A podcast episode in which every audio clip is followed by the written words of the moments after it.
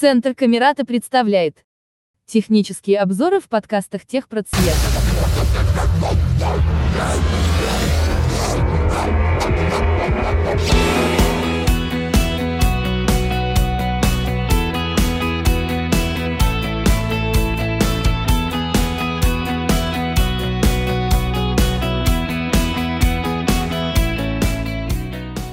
Всем привет, я Татьяна, и тема сегодняшнего подкаста InVision AI – отличный помощник для незрячего человека. Этим приложением я пользуюсь довольно-таки часто, поскольку я студентка, и нам часто присылают задания либо на фотографиях, либо на скриншотах, либо дают в распечатанном виде.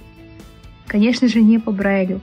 Ну и это приложение прекрасно справляется с распознанием таких текстов – даже может прекрасно распознать в плоскопечатном виде. Поскольку функционал этого приложения большой, мы рассмотрим только некоторые возможности. Это чтение текста в реальном времени, то есть распознание плоскопечатного шрифта, импорт файлов, импорт изображений и поиск. Ну, поиск, на мой взгляд, не такая важная функция, но я все равно ее покажу. Начнем с режима текста в реальном времени. Здесь всего 5 вкладок. Выбрано. Чтение. Вклад. Определение. Поиск. Вклад. Очки. Вклад. Настройки. Вкладка. 5 из 5. Мы будем работать с двумя вкладками, и то не полностью. Выбрано. Чтение. Вкладка. 1 из 5. Начнем с этой вкладки. Здесь у нас самое все основное находится из всех этих функций – кстати говоря, тут есть лупа, но на ней я останавливаться не буду, потому что принцип ее работы очень прост. Наводишь камеру на то, что нужно увеличить, ну и при помощи жестом пальцем вверх или вниз увеличиваешь, либо уменьшаешь масштаб. Начнем с режима текста в реальном времени. Библиотека. Сканировать документ. Чтение текста в реальном времени. И открываем. Прежде чем открыть, я вам хочу заметить некоторые моменты. Интернет, во-первых, должен быть хорошим, потому что распознание с хорошим интернетом будет гораздо быстрее. Во-вторых, нужно ровнее навести предварительно камеру на этот текст и распознавать. Ну и главное, чтобы ничего камере не мешало, то есть может палец попасть в кадр, это тоже будет мешать. И еще один момент, который я замечу, при помощи режима текста в реальном времени лучше всего распознавать крупный текст. Это либо название книг, либо на упаковках крупные записи. Почему? Потому что для более мелкого текста распознания я использую другую возможность. Ее тоже покажу немножко позже. Я нажимаю на режим текста в реальном времени, предварительно наведя камеру. Ну, на ощупь можно тоже сориентироваться, как ровнее навести. Я взяла для примера книгу. Сейчас попробуем распознать ее заголовок. Выбрано. Чтение текста. История российского государства. Часть Азии. Ордынский.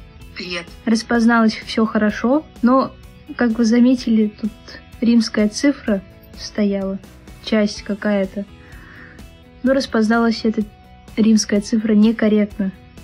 Ну, надеюсь, что разработчики все-таки проработают этот момент. Теперь покажу, как распознаю именно текст на страницах, либо вообще на обычных листах бумаги, не на книгах, а именно при помощи функции сканировать документ. Открываем. Я открыла на первую попавшуюся мне страницу, поэтому я не знаю, что там написано вообще, Эту страницу я еще никогда не распознавала. Тут тоже важно навести камеру поровнее. И, кстати говоря, кнопка для того, чтобы сфотографировать текст, расположена на большей части экрана. И поэтому ее не нужно долго искать. И да, камеру лучше наводить поближе, чтобы распозналось лучше, но не так близко, потому что нужно захватить каким-то образом всю страницу. Это непросто. С первой попытки все не получится. Сфотографировать. Кнопка. Сфотографируем. Обработка. Кнопка, указывающая назад. Кстати, еще один момент. К сожалению, зрячие люди этот момент тоже не учитывают. Когда фотографируем какой-либо лист, часто бывает такое, что в кадр попадает другой лист. И это очень неудобно ни для того, чтобы бот распознал, ни для того, чтобы это приложение распознало. То есть все будет понамешано в распознанном виде, и мы не совсем можем понять этот текст.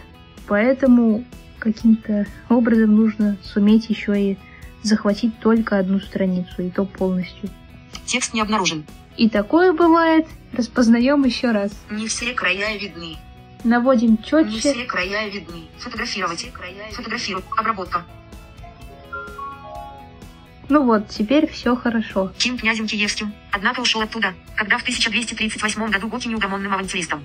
Некоторое время побыл Велинова, Ярослав успел и подружить, и повраждовать Си. Более-менее распозналось еще на качество работы, наверное, влияет все-таки и то, какая страница, то есть старая либо новая. На ощупь эта страница шероховатая, и поэтому можем думать, что книга не новая. Ну и, скорее всего, все зависит от того, как падает свет. Но со светом, я думаю, проблем тут нет, поскольку у меня солнечные лучи в окна не падают.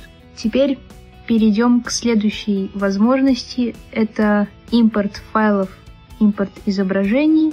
Находятся они в этой же вкладке, но нужно зайти в, скажем так, режим библиотека. Библиотека. Кнопка. Чтобы быстрее было искать эту возможность, мы находим сначала внизу, внизу вот эту вот первую вкладку и смахиваем пальцем влево. Библиотека. Кнопка. Ну и открываем. Загрузка библиотеки English. Кнопка. Теперь я продемонстрирую, как нужно импортировать файл, в нашем случае презентацию, потому что презентации бывают разные, и некоторые из них, к сожалению, либо сложно прочесть с помощью скринридера, либо вообще они нечитаемы, потому что текст состоит из фотографий, скриншотов. Ну, такое бывает, что презентацию либо по-быстрому готовят, ну, в принципе, это не важно. Важно то, что есть приложение, которое может распознать. Но, к сожалению, не все форматы. Формат PDF, например, хорошо распознается. А вот PPTX, по-моему, ну, я точно не помню, но какой-то формат, к сожалению, не распознает. Импорт файла. Кнопка. Кстати, предварительно можно загрузить эти презентации в эту библиотеку, но я не загружала и не буду загружать, потому что все удобно делать в реальном времени. Импорт файла. Кнопка. Заголовок. Импорт. Внимание. Им- Заходим в импорт файлов, выбираем то, что нам нужно. Для начала выбираем импортировать файл Импортировать файлы. Импорт изображений. Импортировать файлы. И у меня, кстати говоря, все файлы расположены в папках, чтобы было удобнее все искать. iCloud Drive. Уголовный процесс. Папка. Вот папка «Уголовный процесс». Здесь у меня больше всего сложно читаемых файлов с презентациями. Документ PDF. Вот, как я и говорила, документ PDF. Выбираем то, что я еще никогда не распознавала, Кнопка. Указывающая. и ждем. Презентации читать в распознанном виде можно в этом приложении двумя способами.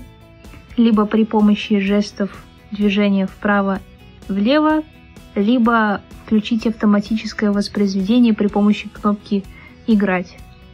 Я покажу оба способа. Уголовно-процессуальное право. Заголовок.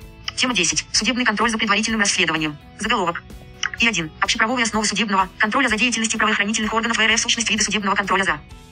Ну, как вы видите, все распозналось. Когда идет перемещение по страницам, то есть в нашем случае по слайдам, тут слайды почему-то страницы называют, мы слышим характерный звук перелистывания страниц. А можем еще и прослушать все вот таким вот образом. Играть. Вот здесь находится эта кнопка и нажимаем. Выбрано. Пауза. Общеправовые основы судебного контроля за деятельностью правоохранительных органов в РФ. Саджибом контроль предусмотренных законодательством обеспечить конституционных функций судебной власти. Также, что в конечном итоге должно исключить незаконное и необоснованное ограничение прав личности. Я больше всего предпочитаю читать такие презентации именно при помощи жестов вправо-влево. как я показала вот недавно. Ну тут как кто привык. Теперь я покажу, как распознаются тексты на фотографиях, скриншотах и так далее. Импорт файла. Кнопка. Также заходим в импорт файла, выбираем импорт изображений. Импорт изображения. Кнопка. Здесь у меня есть один скриншот. Кстати, приложение может распознавать не только тексты, но и все, что изображено на фотографии. Ну, мне не особо нравится. Фотография. Дата. 16 мая. Вот моя фотография с текстом. Кнопка, указывающая назад. ИСХ. Н10 от 12.10.2021 грамм. Гагаринский районный суд Москвы. Адрес 119049. Москва. Ул. Донская. 11. 1. Это образец искового заявления, но поскольку он в таком виде, в виде фотографии, я распознала именно таким образом его. Получилось хорошо. Так что эту возможность я тоже рекомендую. Теперь покажу поиск, что он из себя представляет. Всего есть два вида поиска. Поиск предметов, либо поиск людей. Поиск людей, чтобы работал, приложение нужно этому обучить, но я не обучала. В качестве примера я взяла дверь. Ну, например, если требуется в каком-то помещении найти дверь, то можно при помощи этой возможности ее найти. Конечно, можно попросить о помощи, но если вдруг кто-то не хочет этого, если кто-то не хочет просить, то можно попробовать найти именно так. Панель вкладок. Определение. Для того, чтобы найти необходимый нам предмет, нужно зайти в третью вкладку. Это поиск. Очки. Вкладка. Ч- Поиск. Вкладка. Поиск людей. Кнопка. Поиск предметов. Кнопка. Выбираем поиск предметов. И тут уже всплывает необходимый перечень предметов.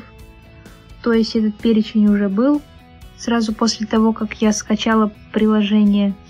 Дверная ручка. Кнопка. Дверь. Кнопка. Ну вот и сама дверь в этом списке оказалась. Тут еще есть, например, Лестница. Светофор. Кнопка. Лестница. Кстати говоря, лестница тоже нам часто требуется. То есть часто мы можем передвигаться в какой-либо другой этаж. Камера может найти лестницу, чтобы вдруг, если трость забыл, не оступиться. Ну, в моем случае лучше трость, конечно, чтобы было быстрее. Дверь. Кнопка.